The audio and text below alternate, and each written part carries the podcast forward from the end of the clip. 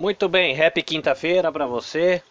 É apostila Creio e Confesso, semana 12, lição 12, o Ministério do Espírito Santo, é parte 4. Pergunta para você pensar: Que comportamento te define? Se as pessoas fossem definir você através do seu comportamento, da sua conduta, qual seria ou qual seria a lista é, de comportamentos e posturas que te definem ou que características haveriam nessa lista? É, essa palavra definem, coisas que nos definem, é um pouco do argumento que o escritor R.C. Sproul, que faleceu há pouco tempo, um teólogo muito conhecido, reformado, protestante. No livro Somos Todos Teólogos, ele usa essa, essa expressão coisas que nos definem, quando ele está argumentando sobre os frutos do Espírito Santo, que é um pouquinho é, do toca, o assunto pelo menos toca é, no assunto dessa nossa lição 12. E se você deu uma olhada aí na sua, no, na, no quadrinho de leitura que tem aí a proposta de leitura, você vai perceber que boa parte da leitura e da lição ela desenvolve o que está nos capítulos, numa parte pelo menos do capítulo 5 e 6 do livro de Efésios. É, o Sproul ele trabalha uh, o ponto da dos frutos do Espírito a partir do, do texto de um texto de Gálatas, capítulo 5, versículo 16 até o versículo 25, mais ou menos. E apenas para intrigar você, antes da gente entrar no conteúdo da lição, é, que fala sobre as responsabilidades e evidências das pessoas que têm o espírito, o que, o que mostra que você tem o espírito, é, quais são as evidências disso e quais são as responsabilidades que você tem, eu tenho como cristão. Se temos o espírito, qual é a responsabilidade que a gente tem, qual é o tipo de postura que se espera da gente e por isso, falando em outras palavras, qual é o tipo de fruto que se esperam de uma pessoa que tem um espírito? Logo, os frutos do espírito na nossa vida nos levaria ou é, os frutos do espírito nos levarão a que postura? Ou o fruto do espírito nos leva a que tipo de conduta nas mais diversas áreas da vida? É, é interessante que no, se você olhar aí o estudo aí no 1.3, ele vai o estudo ele vai tratar sobre encher o espírito, mas eu queria só é, trazer uma, uma, uma ênfase, uma frase para você pensar a respeito quando você estiver fazendo o seu estudo, ou se você já fez, quando você for relembrar o seu estudo, de que encher-se do espírito, e aí a maneira como a postilinha coloca isso é bem legal encher-se de espírito, a apostila lá aponta como uma experiência que se renova num processo contínuo através do qual vamos cada vez mais sendo dominados pelo espírito, passando a ter a nossa mente, o nosso coração e a nossa vontade submetidos a ele. Um processo contínuo uma experiência que ela se renova enquanto cada área da nossa mente, nosso coração, a nossa vontade se submete ao Espírito. Então achei muito legal essa maneira como a apostilinha coloca essa questão de cada área da vida, coração, mente, é, ser pouco a pouco e cada vez mais dominada pelo espírito. Muito legal. E eu vou fazer a leitura para você do texto de Gálatas, né? E aí é, o Gálatas ele vai trazer duas cestas de frutas, umas cestas de frutas ruins e umas cestas de frutas boas, né? É, e aí depois que a gente lê Gálatas eu vou trazer um outro raciocínio e a gente vai para a lição da apostila em si. Então o que eu estou fazendo aqui é como estou tentando fazer a cada lição, a cada áudio que eu estou postando, trazer uma informaçãozinha extra para te estimular o pensamento, para deixar você refletindo ou para aumentar o seu conhecimento. Então fica aqui isso como um acréscimo, ok? Então vamos lá. Texto de Gálatas, capítulo 5, versículo 16, ou a partir do 16, diz assim: Por isso eu digo. Ah, e só uma. É, se você for procurar aí na NVI, eu estou lendo na NVT, tá? Eu estou lendo na nova versão transformadora. É muito perto da NVI, mas tem algumas diferenças. Né? E eu acho legal o jeito como que é escrito na nova versão transformadora. É o texto que eu estou usando para os meus devocionais também. Então vou compartilhar com você aqui na tradução nova versão transformadora, ok? Vamos lá de novo, é, Gálatas 5, versículo 16. Por isso digo: deixem que o Espírito guie sua vida Assim, não satisfarão os anseios de sua natureza humana. A natureza humana deseja fazer exatamente o oposto do que o espírito quer. E o espírito, ele nos impele na direção contrária àquela desejada pela natureza humana. Essas duas forças se confrontam o tempo todo, de modo que vocês não têm liberdade de pôr em prática o que intentam fazer. Quando, porém, são guiados pelo Espírito, não estão debaixo dessa lei. Quando seguem os desejos da natureza humana, os resultados são extremamente claros: imoralidade sexual, impureza, sensualidade, idolatria, feitiçaria, hostilidade, discórdias, ciúmes, acessos de raiva, ambições egoístas, dissensões, divisões, inveja, bebedeiras, festanças desregradas e outros pecados semelhantes. Repito o que disse antes: quem pratica essas coisas não herdará o reino de Deus. Mas o Espírito produz este fruto: amor, alegria, paz, paciência, amabilidade, bondade, fidelidade, mansidão e domínio próprio. E não há lei contra essas coisas. Aqueles que pertencem a Cristo crucificaram as paixões e os desejos de sua natureza humana. Uma vez que vivemos pelo Espírito, sigamos a direção do Espírito em todas as áreas de nossa vida. Repetindo o versículo 25: Uma vez que vivemos pelo Espírito, sigamos a direção do Espírito em todas as áreas de nossa vida. E é interessante porque esse versículo 25, é, apesar da apostila, é, quando ela está tratando de encher do Espírito, ela está trabalhando o texto de Efésios, você vê que tem é muito próximo é, o que está sendo dito no texto de Gálatas com a maneira como a apostila fala, né? Então você deixar o Espírito Santo tomar direção em todas as áreas da vida. E aí, lembrando a ideia de duas cestas de frutas, né? Você tem uma cesta de frutas ruins, podres, e uma cesta de frutas boas. Então, para cada área da nossa vida, se você parar para pensar, é, você pode trazer frutas ruins ou trazer frutas boas.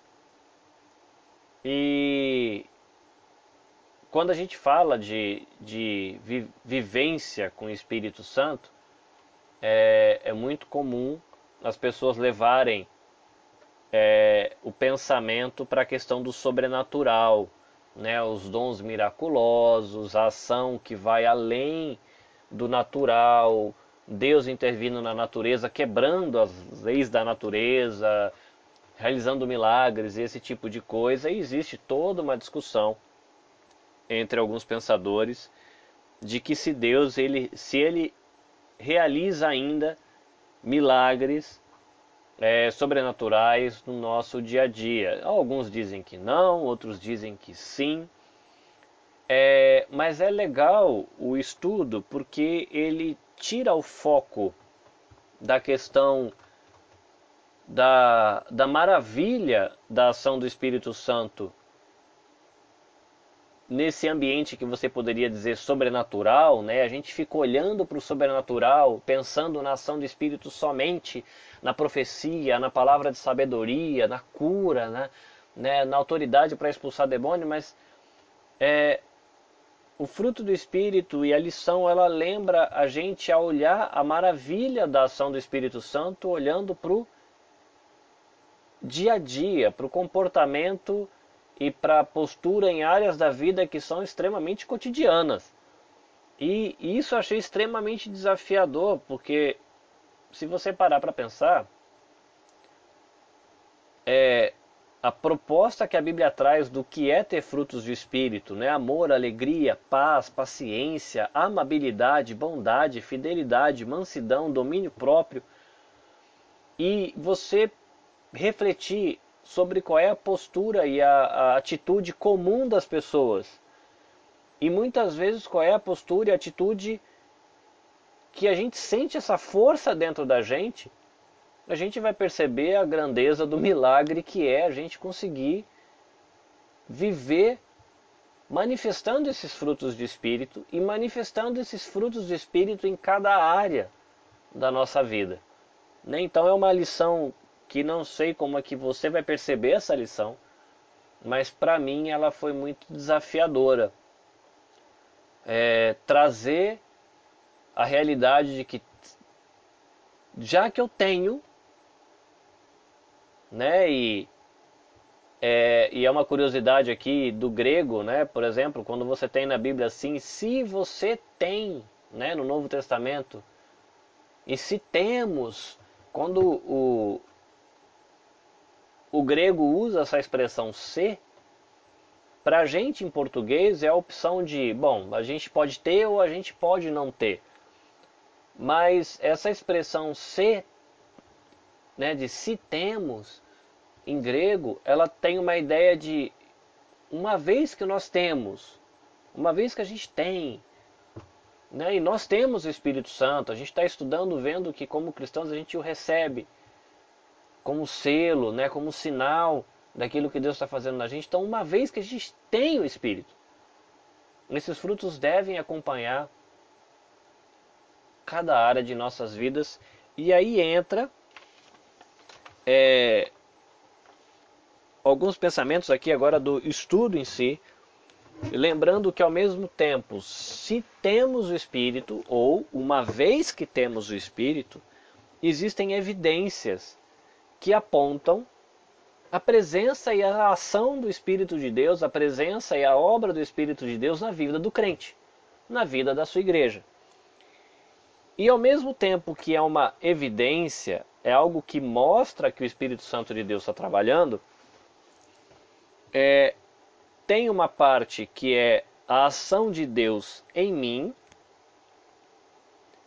e tem uma parte que é o meu esforço para andar de acordo com ou andar submisso ao Espírito. Então, o Espírito Santo ele atua em mim e esse agir ele se mostra nos frutos e no meu comportamento, ao mesmo tempo que existe um compromisso meu de me submeter ao Espírito Santo em caminhar. Então, ao mesmo tempo é passivo, porque eu estou recebendo uma ação do Espírito Santo, e ao mesmo tempo é ativo, porque eu estou me dispondo a caminhar de acordo com a orientação do Espírito Santo. Né? Uma ação passiva e uma ação ativa.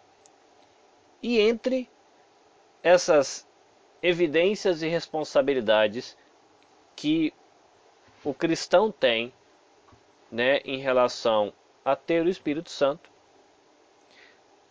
1.1 ele traz aí testemunho, eficiente, né? O Espírito ele nos capacita a testemunhar de forma fiel e com poder, né? Dessa maneira a igreja não se assombra diante dos obstáculos que muitas vezes tentam fazer ela ficar calada ou parada, né? Isso é gente muito visível. Se você acompanha sites aí, por exemplo, como Portas Abertas, e você vê o testemunho de cristãos que estão em países que tem uma para você ser cristão, a sua vida vai ser um horrível do ponto de vista social.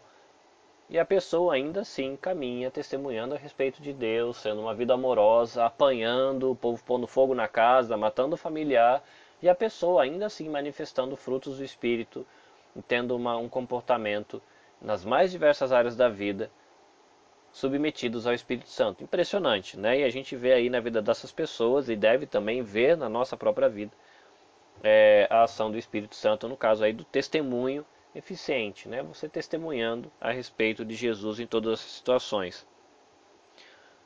Andar no Espírito, né? Que é você fazer, você agir, decidir, planejar e viver o seu dia a dia é, debaixo da direção e do controle do Espírito de Cristo, né? como, como aí filhos da luz.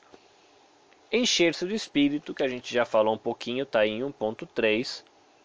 E aí, encher-se do Espírito, deixando Deus trabalhar, deixando o Espírito ser a nossa autoridade, a gente se submeter ao Espírito Santo em cada área da nossa vida, nossa mente, o nosso coração e a nossa vontade submetidos ao Espírito, né? Ou como está aí em Gálatas 5:25, sigamos a direção do Espírito em todas as áreas da nossa vida. Em que áreas que a gente pode trazer essa submissão do Espírito Santo? Em que áreas da nossa vida os frutos do Espírito podem se manifestar, né? A paz, a alegria, o amor, a bondade, a mansidão, o domínio próprio. Pode se manifestar na área, por exemplo, da comunhão. Da comunhão com a, os irmãos em Cristo, na sua igreja local, os irmãos do povo de Deus. Né? Nessa área, a gente pode trazer e deve trazer, por sermos cristãos, os frutos do Espírito. No louvor sincero, né, que eu achei interessante quando ele fala aqui de louvor sincero porque ele traz a ideia de que é, conforme o Espírito Santo vai te enchendo e tomando a sua vida, a sua mente, o seu coração, a sua vontade, isso te leva a cantar a Deus em louvor, né, em elogio a Deus. E eu achei muito legal o, o, o estudo também apontar de que o Espírito Santo ele te conduz a fazer isso com cânticos que expressam a biblicidade da fé. O que, que é isso? Né? O Espírito Santo te conduzindo a cânticos, de cânticos de adoração, mas que tem que ter aí o, o, o detalhe de que serem cânticos que trazem a verdade da palavra de Deus em forma de canção. Né? Então isso é, eu achei muito legal, mas é uma área da vida onde a gente tem que se dispor para que Deus trabalhe no nosso coração enquanto a gente está se enchendo, né? O louvor sincero, a gratidão a Deus também. Ele coloca aí submissão ao humilde no temor de Cristo, que aí é você se submeter no seu relacionamento aí com Deus, mas ter também submissão é, no relacionamento com o próximo. E aí ele entra, né? A submissão e respeito por parte das esposas. Né, o amor sacrificial e preservador da parte dos maridos, a obediência e honra dos filhos aos pais, educar os filhos na disciplina do Senhor, servir aos senhores ou aos patrões, aos empregadores, com sinceridade. Por outro lado, os empregadores tratar os empregados com dignidade.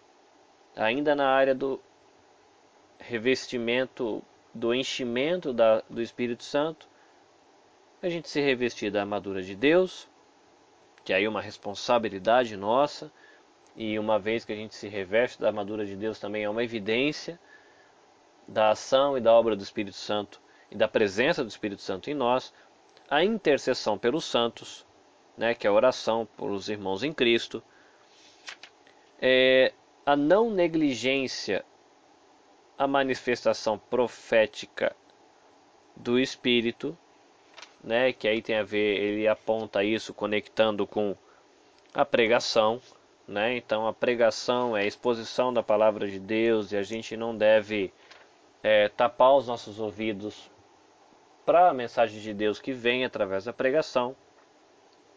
Aí ele entra no que no 1.5 em manifestar o fruto do Espírito, mas é, eu achei interessante pensar em a gente em a gente conectar essa questão do fruto do espírito às áreas, por exemplo, na relação de família, na relação com o corpo de Cristo. É muito interessante a gente é, conectar essa questão do fruto do espírito. Eu achei muito interessante, né? A gente conectar isso com a, a, o fruto do espírito com áreas da vida, né? Como a educação dos filhos, relacionamento marido e mulher, relacionamento com os irmãos, coisas básicas mas que normalmente dão muito errado é, no mundo, porque é um mundo que vive trazendo os frutos podres. Né? E a gente, se você colocar aí de novo, lembrando os frutos podres, né? imoralidade sexual, impureza, sensualidade, hostilidade, discórdia, ciúme, acesso de raiva, ambição egoísta, é, inveja, divisão. Né? Essas coisas, quando você coloca isso no relacionamento dentro do, de um grupo social, no nosso caso a igreja, mas em qualquer outro grupo social, relação homem-mulher, relação filhos-pais, né, patrão-empregado, não é à toa que a gente vê esse negócio não funcionando, tendo tanto problema, né? Então, é, eu achei muito interessante, né, olhar essa parte do que o estudo traz aqui das responsabilidades. É, você lê sobre essas responsabilidades que o estudo traz imaginando esses frutos, né? Olha, o que, que aconteceria se nessa área, né, os frutos é, podres estivessem em, sendo aplicados e como é que isso se processa quando os frutos bons estão sendo aplicados. Né? 1.6 A confissão sincera do senhorio de Cristo. Né? O Espírito ele capacita a gente aí a reconhecer e confessar Cristo como nosso Senhor. A oração no Espírito né, que é orar segundo a vontade de Deus e ainda outros detalhes que o estudo traz. Anelar e apressar a segunda vinda de Cristo, né? Anelar, desejar e apressar a segunda vinda de Cristo, preservar a unidade. Né? É, um, é um estudo que eu achei muito legal, porque ela fala assim de coisas muito práticas do dia a dia e a, a imagem que, ou pelo menos a frase que me veio na cabeça e deixo para você a minha reflexão, para que você pense e busque a sua reflexão e você aprenda com a lição. É, mas para mim ficou, poxa, é, viver uma coisa tão básica e tão cotidiana como essa se mostra um grande milagre, tão grande como uma palavra profética, é, no sentido bíblico, no sentido como a gente vê na manifestação da vida dos profetas, ou dos profetas lá de Atos, é, ou uma palavra de sabedoria, uma cura milagrosa, uma visão, porque essas coisas fogem da, do padrão natural, né? Um milagre ele foge da maneira normal que as coisas acontecem, mas quando a gente vê aqui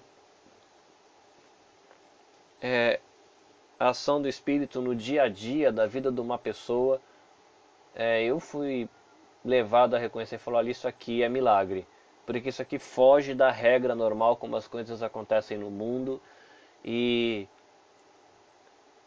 se isso aqui funcionar na nossa vida é milagre, é ação de Deus tão grande quanto uma cura ou uma ressurreição ou qualquer coisa assim, porque eu particularmente, né, é, Paulo ele olhava para si mesmo e falava assim: Olha, eu sou o maior dos pecadores.